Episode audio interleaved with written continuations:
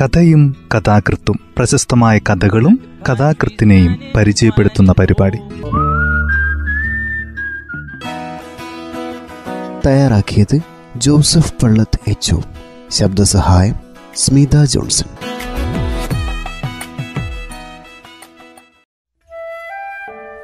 കഥയും കഥാകൃത്തും എന്ന ഈ പരിപാടിയിൽ ഇന്ന് സിറിയൻ എഴുത്തുകാരി നാദിയ ഗാസിയുടെ സ്വന്തം ശവമടക്ക് കണ്ട മനുഷ്യൻ എന്ന കഥയാണ് ഇന്ന് അവതരിപ്പിക്കുന്നത്. നിയമജ്ഞയും എഴുത്തുകാരിയും ഗ്രന്ഥകാരിയുമായ നദിയ ആയിരത്തി തൊള്ളായിരത്തി മുപ്പത്തിയഞ്ചിൽ സിറിയയുടെ തലസ്ഥാനമായ ഡമാസ്കസിലെ പുരാതനമായ ആഠ്യ കുടുംബത്തിലാണ് ജനിച്ചത്. കഥ ഇങ്ങനെ ആരംഭിക്കുന്നു. ഞാൻ കാറ് വാങ്ങിക്കണോ? അതോ ഭൂമി വാങ്ങണോ? ദുനൂമിന് ഒരു ലക്ഷ്യം വെച്ച് അഞ്ച് ദൂനും വാങ്ങാം. അതോ ഒരു വീട് വാങ്ങി പുതിയൊരു ജീവിതം തുടങ്ങിയാലോ? നാട്ടിലൊരു വേരാകും. എന്റേതിനേക്കാൾ മികച്ച ജനാല വേറെ ഉണ്ടാവില്ല. ഞാൻ മുറ്റത്ത് നടന്നതിനേക്കാൾ ശോഭയുള്ള സൂര്യകാന്തി വേറെ ഉണ്ടാവില്ല. വീട് കമ്പിളി പരവതാനിയാൽ അലങ്കരിക്കും. കോലാടുകളുടെയും ചെമ്മരിയാടുകളുടെയും ഒക്കെ വില കൂടിയിരിക്കുക ചില ആഡംബരങ്ങൾ ശരിക്കും എനിക്ക് ഇഷ്ടമാണ്. ഞാൻ കാറ് വാങ്ങിക്കണോ? അതോ കിണർ തുളയ്ക്കുന്ന ഡ്രില്ലിംഗ് മെഷീൻ വാങ്ങിക്കണോ? വാങ്ങിച്ചാൽ കിണർ തുളയ്ക്കാം. ഒലിവ് നിറമുള്ള ഉറപ്പുള്ള ആ മെഷീൻ ഭൂമിയുടെ ഉദരത്തിൽ നിന്ന് ശക്തിയായി വെള്ളം വലിച്ചെടുക്കും. വെള്ളം പുറത്തേക്ക് പ്രവഹിക്കും. ജലസേചനത്തിനായി നൂറുകണക്കിന് മീറ്ററോളം മെറ്റൽ പൈപ്പ് ഇടാം. എല്ലായിടത്തും ടാപ്പ് വെക്കാം. ഞാൻ കാർ വാങ്ങിക്കണോ? അതോ സ്വർണത്തിന്റെ ഇരുപത് വളകൾ വാങ്ങിക്കണോ? ഒന്നിൽ ഡയമണ്ടിന്റെ രണ്ട് സർപ്പത്തലകൾ. പുതുമൊടിയിൽ പണിയിക്കാം. വേറൊന്നിൽ ഇന്ദ്രനീലവും മരതകവും പതിപ്പിക്കാം. പത്തെണ്ണത്തിൽ പവനുകളും അരപ്പവനുകളും തൂക്കിയിടാം. ശരിയായ സ്വത്തായിരിക്കും അത്. കാലം ചെല്ലവേ വിലയും കൂടും. ഞാൻ കാറ് വാങ്ങിക്കണോ? അതോ ഏതാനും പന്തയ കുതിരകളെ വാങ്ങിക്കണോ? അവയ്ക്ക് വേണ്ടി വിശാലമായ പന്തികൾ പണിയാം. എന്നും ഗ്രാമത്തിൽ പ്രഭാതമുദിക്കുമ്പോൾ അവയെ വെള്ളമടിച്ച് തേച്ച് കഴുകാം. അവയുടെ കിടിലം കൊള്ളുന്ന പേശികൾ അവയുടെ കുഞ്ചിരോമം പ്രത്യേകമായ ചീർപ്പ് കൊണ്ട് ചീകിയൊതുക്കാം ഞാൻ കാറ് വാങ്ങിക്കണോ? അതോ രണ്ടാമതൊരു പെണ്ണ് കെട്ടണോ? വധുവിനെ കിട്ടാൻ വലിയ ബുദ്ധിമുട്ടൊന്നും ഉണ്ടാവില്ല. എന്റെ സ്വന്തം മകളുടെ പ്രായമുള്ള കൊച്ചു പെൺകുട്ടികളെ കിട്ടും. ചെമ്മരിയാടുകളുടെ രോമം കത്തിരിക്കുന്നത് എങ്ങനെയാണെന്ന് പഠിച്ചിട്ടില്ലാത്ത ഗോതമ്പ് മാവ് അരയ്ക്കാൻ അറിഞ്ഞുകൂടാത്ത ഒരു പെൺകുട്ടിയെ. എല്ലാം വിലയിരുത്തി നോക്കിയ ശേഷം അബു കമദൂൻ സംഗതികളുമായി മുന്നോട്ടു പോകാനും കാർ വാങ്ങാനും തീരുമാനിച്ചു. സന്ധ്യ ആയപ്പോൾ അയാൾ വീട്ടിൽ തിരിച്ചു വന്ന് പണം എണ്ണി നോക്കി. വീണ്ടും എണ്ണി. അഞ്ച് ലക്ഷത്തി അമ്പതിനായിരം സിറിയൻ പൗണ്ടുണ്ടെന്ന തീർപ്പിലെത്തി. അതുണ്ടാക്കാൻ ഒരുപാട് കഷ്ടപ്പെട്ടിട്ടുണ്ട്. കൊല്ലാ കൊല്ലം പിശുക്കി കൂട്ടിവെച്ചതാണ്. ഇപ്പോഴയാൾ അവസാനമായി തീരുമാനിച്ചിരിക്കുകയാണ്. അയാൾ ഭാര്യയെ വിളിച്ചു വരുത്തി. ഞാൻ പറയുന്നത് ശ്രദ്ധിച്ച് കേൾക്ക്. നീ എന്റെ ഭാര്യയായിട്ട് മുപ്പത് കൊല്ലമായി. മാവ് കുഴച്ചത് ഒരു ഉരം കയ്യിൽ നിന്ന് മറ്റേതിലേക്ക് അങ്ങോട്ടും ഇങ്ങോട്ടും എറിഞ്ഞും പരത്തിയ മാവ് പഴകിയ ചൂളയ്ക്കുള്ളിൽ അടിച്ചു പറ്റിച്ചും നമുക്ക് വേണ്ടി നീ റൊട്ടിയുണ്ടാക്കി എനിക്ക് നിന്റെ പ്രായമാണ്. നീ എന്റെ ആൺമക്കളുടെ ഉമ്മയും. ഒന്നിന് നാൽപ്പത് മേനി വിളയുന്ന എന്റെ പാടത്തെ ഗോതമ്പ് മണി പോലെ കൂറുള്ളവളുമാണ് നീ. ഇപ്പോൾ ഞാൻ പട്ടണത്തിലേക്ക് പോവുകയാണ് ദൂരെ വടക്കൊരിടത്ത്. നിനക്കും നിന്റെ കുട്ടികൾക്കും വേണ്ടി ഞാനൊരു കാറ് വാങ്ങിക്കുന്നു. എല്ലാവർക്കും പോകാൻ മാത്രം വലിപ്പമുള്ള വലിയൊരു കാറ്. അത് നമുക്ക് ചുറ്റിയടിക്കാം. അതെ എന്റെ ആൺമക്കളുടെ മാതാവേ എന്റെ പൗത്രന്മാരെയും പൗത്രിമാരെയും വളർത്തി വലുതാക്കുന്നവളെ ഞാൻ പോകുക എന്റെ മനസ്സ് തീരുമാനിച്ചു കഴിഞ്ഞു. പുത്തൻ കഫ്താൻ ധരിച്ച് കഫി പട്ടണത്തിലേക്ക് യാത്ര പോകും. അതിശയകരമായ ബോഡികളിട്ട കാറുകൾ വിൽക്കുന്നുണ്ട്. യാത്രയിൽ കഴിക്കുന്നതിനായി നീ എനിക്ക് എനിക്ക് അല്പം ഭക്ഷണം ഒരുക്കണം. നല്ലവണ്ണം സൂക്ഷിച്ച് പൊതിഞ്ഞു കെട്ടണം കേട്ടോ. നാളെയാണ് യാത്ര തിരിക്കുന്നത്. അന്ന് വൈകുന്നേരം അയാളുടെ ഭാര്യ അപ്പക്കൂട്ടിൽ വിറകു കൂട്ടി. അതിനുശേഷം വലിയ ചെമ്പുതൊട്ടിയിൽ മാവ് കുഴയ്ക്കുന്നതിന് കുപ്പായ കൈ തെറുത്തു കയറ്റി. ഇടയ്ക്കിടെ അല്പം വെള്ളം തളിച്ച് മുറുക്കമുള്ള കൈകൾ കൊണ്ട് മാവ് ഞെക്കി കുഴച്ചു. അവൾ ഉല്ലാസത്തോടെ റൊട്ടിമാവ് കുഷിനു ചുറ്റും പരത്തിയിട്ട് ചൂട് പിടിച്ച അപ്പക്കൂടിന്റെ അകത്തെ ഭിത്തിയിൽ അടിച്ചു വെച്ചു. അതവിടെ ഉമ്മയെ പറ്റി നിൽക്കുന്ന കുഞ്ഞിനെ പോലെ ഒട്ടി നിന്നു. ഉമ്മൂക്കതൂൻ റൊട്ടികൾ അല്പനേരം ആവി പോകാൻ പരത്തിയിട്ടു. എന്നിട്ട് അതിൽ ചിലതെടുത്ത് മടക്കി. യാത്രയ്ക്ക് ഒരുക്കി വെച്ച മറ്റ് ഭക്ഷണ സാധനങ്ങൾക്കൊപ്പം മുറുക്കി കെട്ടി. അത് രാവിലെ കാറ് വാങ്ങാനുള്ള പണം വെച്ച കറുത്ത സഞ്ചിയും മുറുക്കെ പിടിച്ചുകൊണ്ട് യാത്ര പുറപ്പെടാനായി നിൽക്കുന്ന സംഭൂജനായ ഭർത്താവിന് കൊണ്ടുപോയി കൊടുത്തു. ആളെ കയറ്റുന്ന ഷെയറിംഗ് ടാക്സി വന്നു നിന്നു. അയാൾ ബാഗും ഭക്ഷണവും മുറുകെ പിടിച്ചു.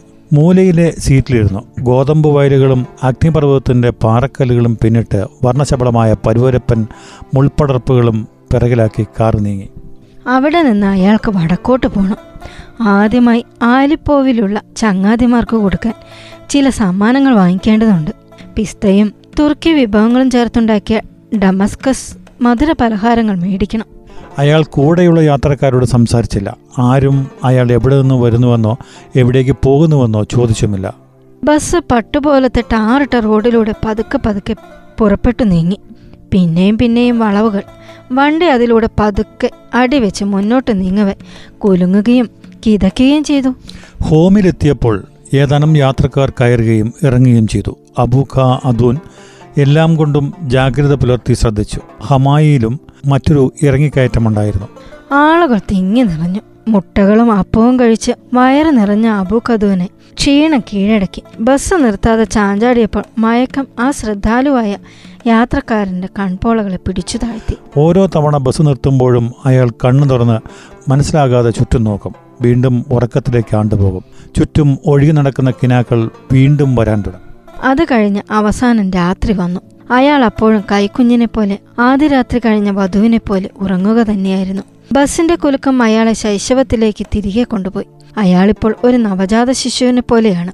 രണ്ട് മരങ്ങൾക്കിടയിൽ തൂങ്ങുന്ന കറുത്ത കയറിൽ കെട്ടിയുറപ്പിച്ച പഴയ ബ്ലാങ്കറ്റ് പോലുള്ള തുണിത്തൊട്ടിലിൽ കിടന്നുറങ്ങുകയാണ്.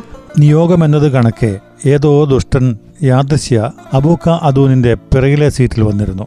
ഈ നാട്ടുംപുറത്തുകാരന് എന്തുമാത്രം സാമർഥ്യവും കരുതലുമാണ്. എല്ലാം പത്ത് മിനിറ്റ് കൂടുമ്പോഴും കറുത്ത ബാഗ് സ്വന്തം കുഞ്ഞിനെ എന്ന പോലെ മെല്ലെ തൊട്ടുനോക്കി പരിശോധിക്കുന്നത് അജ്ഞാതൻ കാണാൻ വിധിയായി. അയാളുടെ ഭാഗ്യത്തിനും അബു ഖദൂനിന്റെ ഭാഗ്യക്കേടിനും പണവുമായി പോകുന്നയാൾ ഉറങ്ങിപ്പോയി. അഗാധമായ നിദ്രയിലായി. രാത്രി ക്ഷയിച്ചു വന്നു. ബസ് അപ്പോഴും വടക്കോട്ടേക്ക് ഓടിക്കൊണ്ടിരുന്നു. ബാഗിന്റെ ഉടമസ്ഥൻ നല്ല ഉറക്കത്തിലാണെന്ന് ഉറപ്പാക്കിയപ്പോൾ ചുറ്റുമുള്ള യാത്രക്കാർ ഉറങ്ങുകയോ ചിന്തകളിൽ വ്യാപൃതരോ ആണെന്ന് കണ്ടപ്പോൾ അജ്ഞാതൻ പതുക്കെ സീറ്റിൽ നിന്ന് എണീറ്റ് അബൂ അദൂനിന്റെ കാലിനടിയിൽ നിന്ന് ബാഗ് എടുത്തു. എന്നിട്ട് ബസ്സിന്റെ മുന്നിലേക്ക് ചെന്ന് ഡ്രൈവറോട് വണ്ടി നിർത്താൻ പറഞ്ഞു. ഇത്തരം ചെറിയ ബസ്സുകളിൽ ഡ്രൈവർമാർ ഇടയ്ക്കിടെ വഴിയിൽ നിർത്തുന്നത് സാധാരണയാണ്. അതിനാൽ ആവശ്യപ്പെട്ട പ്രകാരം ഡ്രൈവർ ബസ് നിർത്തി. ദുഷ്ടൻ ശുഭരാത്രി നേർന്നുകൊണ്ട് വെപ്രാളത്തിന്റെ ലാഞ്ചന പുറത്തു കാണിക്കാതെ വിളിക്കു ചാടി. വെപ്രാളപ്പെട്ട കള്ളൻ ബസ് ശരിക്കും നീങ്ങിക്കഴിഞ്ഞുവെന്ന് ഉറപ്പാക്കി കഴിയുന്നതുവരെ ഏതോ കള്ളിച്ചെടിക്ക് പിറകിൽ ഒളിച്ചു നിന്നു. അയാൾ ഒളിക്കാൻ കണ്ട പാഴായി കിടക്കുന്ന സ്ഥലത്ത് നിലാവുണ്ടായിരുന്നില്ല. അയാൾ ബാഗ് പെട്ടെന്ന് അടച്ചു. പിന്നെ ഭദ്രമാണെന്ന് ഉറപ്പാക്കിയ ശേഷം എണീറ്റ് വേറൊരു വണ്ടിക്ക് വേണ്ടി കാത്തു നിൽക്കുന്നതിനായി റോഡ് മുറിച്ചു കടന്നു. ഈ രാത്രിയിൽ ആരും തന്നെ സഹായിക്കാനില്ല. ആരും കൂട്ടിനില്ല. തന്റെ ഹൃദയമെടുപ്പല്ലാതെ. അത് ചെവികളിലും തലയിലും കൈകളിലും നെഞ്ചിലും മുഴങ്ങിക്കൊണ്ടിരുന്നു. അയാൾ അങ്ങനെ ഭാഗം മുറുകെ പിടിച്ച് തലമുടിയും പാറിപ്പറന്ന് അടുത്തു വരുന്ന വണ്ടിയുടെ ഹെഡ്ലൈറ്റും കാത്ത് അവിടെ അങ്ങനെ നിൽക്കുകയായിരുന്നു. ബസ് മുൾപടർപ്പുകൾക്കിടയിൽ നിന്നും ആളനക്കമില്ലാത്ത ടാറിട്ട റോഡിൽ നിന്നും തന്റെ പട്ടണത്തിലേക്ക് തന്റെ വീട്ടിലേക്ക് കൊണ്ടുപോകും. അടുത്ത ദിവസം കാലത്ത് പുതിനയിട്ട നല്ല കിഷ്ക്ക് വലതും ചൂടോടെ കഴിക്കാം. അല്പം ഭൂമിയും ഒരു കാറും വാങ്ങുന്നതിനെക്കുറിച്ച് ആലോചിക്കണം. താൻ വെറും ഒരു പേനായിരുന്നു ഇതിനു മുമ്പ്. ഒരു പെൺ പെൺപേനിനെ കിട്ടി. കറുത്ത ടൊമാറ്റോ പേസ്റ്റിൽ ഉണക്ക റൊട്ടി കഴിച്ചുകൊണ്ട് അവശിഷ്ടങ്ങൾക്കിടയിൽ മുട്ടകളിട്ട് പെറ്റുപെരുകി. അയാൾ ബാഗ് കയ്യിൽ മുറുകെ പിടിച്ചു. തലമുടി പാറിപ്പറന്നിരുന്നു തൊണ്ട വരണ്ടു. അയാൾക്ക് രാത്രിയിൽ തണുപ്പ് തോന്നിയില്ല. ഹെഡ്ലൈറ്റ് അടിച്ചു. ആ അടുത്തെത്തട്ടെ. ഇരപിടിക്കും ജീവികൾ. രാത്രിയിൽ എല്ലായിടത്തുമുണ്ട്. തക്കം നോക്കി നടക്കുന്ന കഴുത പുലികളുമുണ്ട് ഹെഡ്ലൈറ്റ് മിന്നിയപ്പോൾ അത് നിശ്ചല രാത്രിയിൽ നക്ഷത്രങ്ങളുടെ ഒരു മിന്നാട്ടം പോലുമില്ലാത്ത ഏകാന്ത ദിക്കുകളിൽ വെളിച്ചത്തിന്റെ ഒരു തുരുത്തു തുറന്നു. പൊടുന്നനെ അകലെ നിന്ന് ഹെഡ്ലൈറ്റിന്റെ വെളിച്ചം ഒളിവീശുന്നത് കാണായി. ഉള്ളിൽ കിടുകിടുത്തുകൊണ്ട് അയാൾ കറുത്ത പെട്ടിയിൽ മുറുകെ പിടിച്ച് കെഞ്ചിയും യാചിച്ചും കൈവീശി നേരെ റോഡിലേക്ക് ഇറങ്ങി നിന്നു. ഇത് നടക്കുമ്പോൾ ഡ്രൈവർ അയാളുടെ ഹെഡ്ലൈറ്റിൽ അപരിചിതനെ കണ്ടില്ല. അയാൾ ഉറക്കം തൂങ്ങുകയോ ആശയക്കുഴപ്പത്തിലോ ആയിരുന്നു. കാർ നേരെ പാഞ്ഞു നിന്ന് ആ ശപിക്കപ്പെട്ട നിർഭാഗ്യവാനെ ചെന്നുമുട്ടി. അയാളെ മേൽപോട്ടെടുത്തെറിഞ്ഞു. താനേതോ ശൂന്യാകാശ പേടകത്തിലേറി ഭൂമിയിൽ ചെന്നുമുട്ടാൻ പോകുകയാണെന്ന് ഒരു നിമിഷം അയാൾക്ക് തോന്നി. അയാളുടെ മരണം കണ്ട ഒരേ ഒരു ദൃക്സാക്ഷി അയാളുടെ ബാഗ് മാത്രമായിരുന്നു. അവിടെ നേരം തെറ്റിയ ആ നേരത്ത് തീർത്ഥം വിജനമായ ആ പ്രദേശത്ത് ജഡം നിലത്ത് കിടന്നു. പാമ്പുകൾ ഇഴഞ്ഞുപോയി. കഴുതപ്പുലികളും കൊതുകുകളും അയാളുടെ അടുത്തേക്ക് വരില്ല. രാവിലെ ശവം കണ്ടെടുത്തു. ആകപ്പാടെ രൂപം മാറി ചതഞ്ഞറിഞ്ഞിരുന്നു തിരിച്ചറിയാനുള്ള ഏക തെളിവ് ആ കറുത്ത ബാഗ് മാത്രമായിരുന്നു. പോലീസുകാരെ തുറന്നു. ജഡത്തിനു ചുറ്റും ടാർട്ട റോഡിൽ ചോക്കുകൊണ്ട് അടയാളമിട്ട്. ബാഗ് തുറന്നപ്പോൾ സിറിയയിലെ ഖുറാനിലെ ഒരു ഗ്രാമത്തിൽ നിന്ന് വരുന്ന ഒരു സുലൈമാൻ ബിൻ ആസാം അൽ അമോസും എന്ന അബു ഖദൂൻ എന്ന ഒരാളുടെ തിരിച്ചറിയൽ കാർഡും കൂടെ അഞ്ച് ലക്ഷത്തി അമ്പതിനായിരം സിറിയൻ പൗണ്ടും കണ്ടെടുത്തു. നിയമ നടപടിക്രമങ്ങളും ഔദ്യോഗിക റിപ്പോർട്ടുകളും ഉണ്ടായിരുന്നു. മരണപ്പെട്ടയാളുടെ കുടുംബത്തിന് അത്യാഹിതത്തെക്കുറിച്ചുള്ള അറിയിപ്പ് കിട്ടി. ചിന്നിച്ചിതറിയ ജഡം വഹിച്ചു കൊണ്ടുപോകാൻ വെളുത്ത ആംബുലൻസ് എത്തിയപ്പോൾ പെണ്ണുങ്ങളുടെയും പെൺകുട്ടികളുടെയും പരിദേവനം പറച്ചിലിന് പൂർവോപരി ശക്തി കൂടി. ജഡം കൊണ്ടുവന്നപ്പോൾ പോലീസ് പതിവ് പോലെ അനുശോചനം അറിയിച്ചു. എന്നിട്ട് കറുത്ത ബാഗിലുള്ള വസ്തുക്കളുടെ വിശദീകരണം ഉൾപ്പെടെ ഔദ്യോഗിക റിപ്പോർട്ടുകൾ കാണിച്ചു കൊടുത്തു. അതിനിടെ അബു ഖദൂനോ ബസ് ആലപ്പോവിന്റെ പൊക്കത്തിലെത്തവെ വേഗത കുറച്ചു. യാത്രക്കാർ അവരവരുടെ സഞ്ചികളും ബാഗുകളും പെറുക്കിയെടുത്തു ഡ്രൈവർ സഹായിക്കണേ. പോലീസ് സഹായിക്കണേ. എന്റെ ബാഗ് മോശം പോയിരിക്കുന്നു. സീറ്റിന്റെ അടിയിലുണ്ടായിരുന്നു. ഇപ്പോൾ കാണുന്നില്ല. ഡ്രൈവർ. ഡ്രൈവർ ആവശ്യപ്പെട്ട പ്രകാരം ചെയ്തു. എല്ലാ യാത്രക്കാരെയും കർശനമായ പരിശോധനയ്ക്ക് വിധേയരാക്കി. പക്ഷെ ഫലമില്ല. അബു ഖദൂൻ കരഞ്ഞും മുഖത്തടിച്ചും ബാഗ് മോഷ്ടിക്കപ്പെട്ട വിവരം പോലീസിൽ അറിയിച്ചു. കവർച്ച ചെയ്യപ്പെട്ട മനുഷ്യൻ നിസ്സഹായാവസ്ഥയിലായി. മാനസികമായും ശാരീരികമായും. അഞ്ചു ലക്ഷം സിറിയൻ പൗണ്ട് നഷ്ടപ്പെട്ടിട്ട് ഞെട്ടി വരയ്ക്കാതിരിക്കുകയോ? ഭക്ഷണം അപ്പോഴും കയ്യിലിരിപ്പുണ്ട് പക്ഷെ ഭാര്യ പാചകം ചെയ്തു കൊടുത്ത ആ സാധനങ്ങൾ കഴിക്കാൻ മനസ്സ് വരുന്നില്ല. ഒരു ഫലാലയും സാൻഡ്വിച്ച് വാങ്ങിക്കഴിക്കാനും വിശപ്പ് തോന്നുന്നില്ല. അങ്ങനെ ഡമാസ്കസിലെത്തുന്നതുവരെ യാത്ര തുടർന്നു. അവിടുന്ന് വീടെത്താനുള്ള പണം ഒരു സ്നേഹിതൻ കടം കൊടുത്തു. അങ്ങനെ അയാൾ ഖുറാനിലേക്ക് പുറപ്പെട്ടു. ഭാര്യ എന്തു പറയും? അതോർത്ത് അയാൾ പരവശനായി. ചെറിയ ആൺമക്കൾ എന്തു പറയും? ഭാര്യ പിതാവും മാതാവും എങ്ങനെയായിരിക്കും തന്നെ സ്വീകരിക്കുക? വലിയൊരു നിർഭാഗ്യമാണ് തനിക്ക് സംഭവിച്ചിരിക്കുന്നതോ അയാൾ സ്വയം പറഞ്ഞു. സഹിക്കണം. വരും വർഷങ്ങളിൽ ഇനിയും ഐശ്വര്യം വന്നുകൂടായില്ല ഗ്രാമത്തിലേക്ക് പോകുന്ന റോഡ് എത്തിയിട്ടും അബു ഖദൂൻ ചിന്താകുലനായിരുന്നു. അതിനുശേഷം ഉത്കടമായ ഉൾവ്യതയോടെ അയാൾ കാലുകൾ ഏച്ചു വലിച്ചു നടന്നു. കാലുകൾ അയാളെയാണ് വലിച്ചു കൊണ്ടുപോയത് എന്നതാണ് കൂടുതൽ ശരി. അവസാനം ഗ്രാമം നോക്കിയാൽ കാണുന്ന ഒരു കുന്നിൻ പുറത്തെത്തി. ആളുകൾ കൂട്ടം കൂടി നിൽക്കുന്നത് കണ്ടു. അവിടെ പെണ്ണുങ്ങൾ വിലപിക്കുന്നതും കുട്ടികൾ വിതിമ്പിക്കരയും ചെയ്യുന്നുണ്ടായിരുന്നു. ആരായിരിക്കണം മരിച്ചത്? ഗ്രാമത്തിലെ പ്രായം ചെന്ന ആരെങ്കിലും ആയിരിക്കണം. ഗ്രാമത്തലവനായിരിക്കുമോ? യുവാക്കളായ വല്ലവരും ആയിരിക്കുമോ? ഏതെങ്കിലും നവവധു ആളുകൾ കൂടി നിൽക്കുന്നത് തിരക്കാനായി. അബു ഖദൂൻ നേരെ വീടിന് നേർക്ക് നടന്നു. കഷ്ടമായല്ലോ സുലൈമാൻ അയാൾ മനസ്സിൽ പറഞ്ഞു. ആരാണ് തന്റെ വീട്ടിൽ മരിച്ചത്? ഒരു ദുരിതം കഴിഞ്ഞതല്ലേ ഉള്ളൂ. ഉടനെ ഇതാ മറ്റൊന്ന് തന്നെ തകർക്കാനായി വന്നുപെട്ടിരിക്കുന്നു. വളരെ നിർഭാഗ്യം. അയാളുടെ കാൽമുട്ടുകൾ വഴങ്ങുന്നില്ല. ഒന്നും സംസാരിക്കാൻ കഴിയുന്നില്ല. ഒരു കാന്തത്താൽ എന്ന പോലെ വലിച്ചു കൊണ്ടുവന്ന് വീട്ടുവാതിൽക്കൽ എത്തുകയായിരുന്നു. അപ്പോൾ പെട്ടെന്ന് ആളുകൾ നിലവിളി നിർത്തി. അവർ ശരിക്കും നിർത്തിയതാണോ? ഉദ്യാനത്തിലെ റോസപ്പൂക്കളെല്ലാം പൊടുന്നനെ വിടർന്നു. അവയുടെ ഇതളുകൾ അത്ഭുതകരമാം വിധം പൊട്ടിവിരിഞ്ഞു. ഗബർ കുഴിക്കുന്ന ഇയാൾ കൈക്കോട്ട് പൊക്കി അബു കദോനെ കണ്ട് വായും പിളർത്തി തുറിച്ചു നോക്കി താഴെയിട്ടു. മടങ്ങി വന്ന യാത്രക്കാരനോ? കണ്ണുകൾ വല്ലാതെ കരഞ്ഞു വീങ്ങിയിരിക്കുന്നതായി കണ്ട് അയാൾ കുട്ടികളെ ഓരോരുത്തരെയായി നോക്കി. അയാൾക്ക് ആശ്ചര്യമായി. ഇവരെന്തിനാണ് തന്റെ മുഖത്തേക്ക് ഇങ്ങനെ തുറച്ചു നോക്കുന്നത്?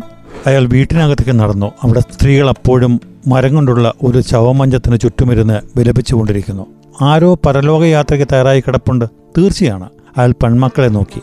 അവരെല്ലാം സുഖമായിരിപ്പുണ്ട്. അപ്പോഴയാൾ ഭാര്യ ചുവരും ചാരി നിന്ന് തന്നെ തുറച്ചു നോക്കുന്നത് കണ്ടു. മുഖം നോട്ട് ബുക്കിലെ കടലാസ് പോലെ വിളറിയിട്ടുണ്ട്. അവൾ ചുവരിൽ തൂങ്ങി നിൽക്കുകയാണെന്ന് നിങ്ങൾ പറഞ്ഞു പോകും. അവർ കണ്ണുകൾ മരമഞ്ചലിന് നേർക്ക് പായിച്ചു. പിന്നെ അബുഖദുവിന് നേർക്കും. വീണ്ടും മരിച്ചു കിടക്കുന്നയാളെ നോക്കി. എന്നിട്ട് ഒരിക്കൽ കൂടെ അബുഖദുവിനെയും. അത് കഴിഞ്ഞ് ബോധം കെട്ട് വീണു. ആളുകൾ അഭിനന്ദിച്ചും ചുംബിച്ചും വിശ്വസിച്ചും വിശ്വാസം വരാതെയും അയാൾക്ക് നേർക്ക് പാഞ്ഞെടുക്കുകയായിരുന്നു. കുട്ടികൾ കാലും കൈയും കൈകളും മീശയും ചുംബിച്ചുകൊണ്ട് അബ്ബാക്ക് ചുറ്റും കൂടി. പെണ്ണുങ്ങൾ ആഹ്ലാദത്തോടെ മുഖത്ത് വെള്ളം തളിച്ചും മൂക്കിനു ചുറ്റും തുളസിയില കൊണ്ട് തടവിയും ഉമ്മുക്ക അതുവിനെ വളഞ്ഞു. വർത്തമാനം തകർക്കുന്നതിനിടെ യാത്ര കഴിഞ്ഞ് തിരിച്ചെത്തിയാൽ ശവശരീരത്തിന്റെയും മോഷ്ടിക്കപ്പെട്ട ബാഗ് ഉടമസ്ഥന്റെ അടുത്ത് തിരിച്ചു വന്നതിന്റെയും കഥകൾ പറഞ്ഞു. അല്ലാഹു വലിയവനാണ്. എല്ലാവരും ഉദ്ഘോഷിച്ചു. അല്ലാഹു അക്ബർ. യാത്ര പോയയാൾ മടങ്ങി വന്നിരിക്കുന്നു. സൗഖ്യത്തോടെ. ബാഗ് എങ്ങനെ മോഷ്ടിക്കപ്പെട്ടു? കള്ളൻ ബാഗ് മോഷ്ടിച്ചതിന് ശേഷം കള്ളിച്ചെടികൾക്കിടയിലേക്ക് ഓടിപ്പോയതും അതിനുശേഷം കാറുകൾ ചിറിപ്പായുന്ന ട്രങ്ക് റോഡിന്റെ മറുഭാഗത്ത് പോയി നിന്നതും രാത്രി കൂരാ കൂരിരുട്ടത്ത് അതിവേഗം ഓടിച്ചു വന്ന കാറിനടിയിൽപ്പെട്ട് മരിച്ചതും. താൻ എങ്ങനെയായിരുന്നു? ആരെങ്കിലും വണ്ടി നിർത്തി വീട്ടിലെത്തിക്കുന്നതിന് വേണ്ടി കാത്തു നിന്നത് അല്ലാഹു അക്ബർ. അല്ലാഹു ഏറ്റവും മഹാനാകുന്നു. അയാൾ ഉറക്കെ ഉദ്ഘോഷിച്ചു. കഥ ഇവിടെ അവസാനിക്കുന്നു.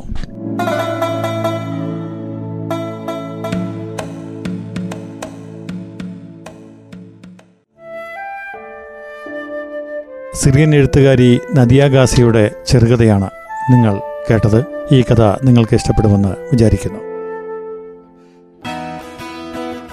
തയ്യാറാക്കിയത് ജോസഫ് പള്ളത്ത് എച്ച് ശബ്ദസഹായം സ്മിത ജോൺസൺ.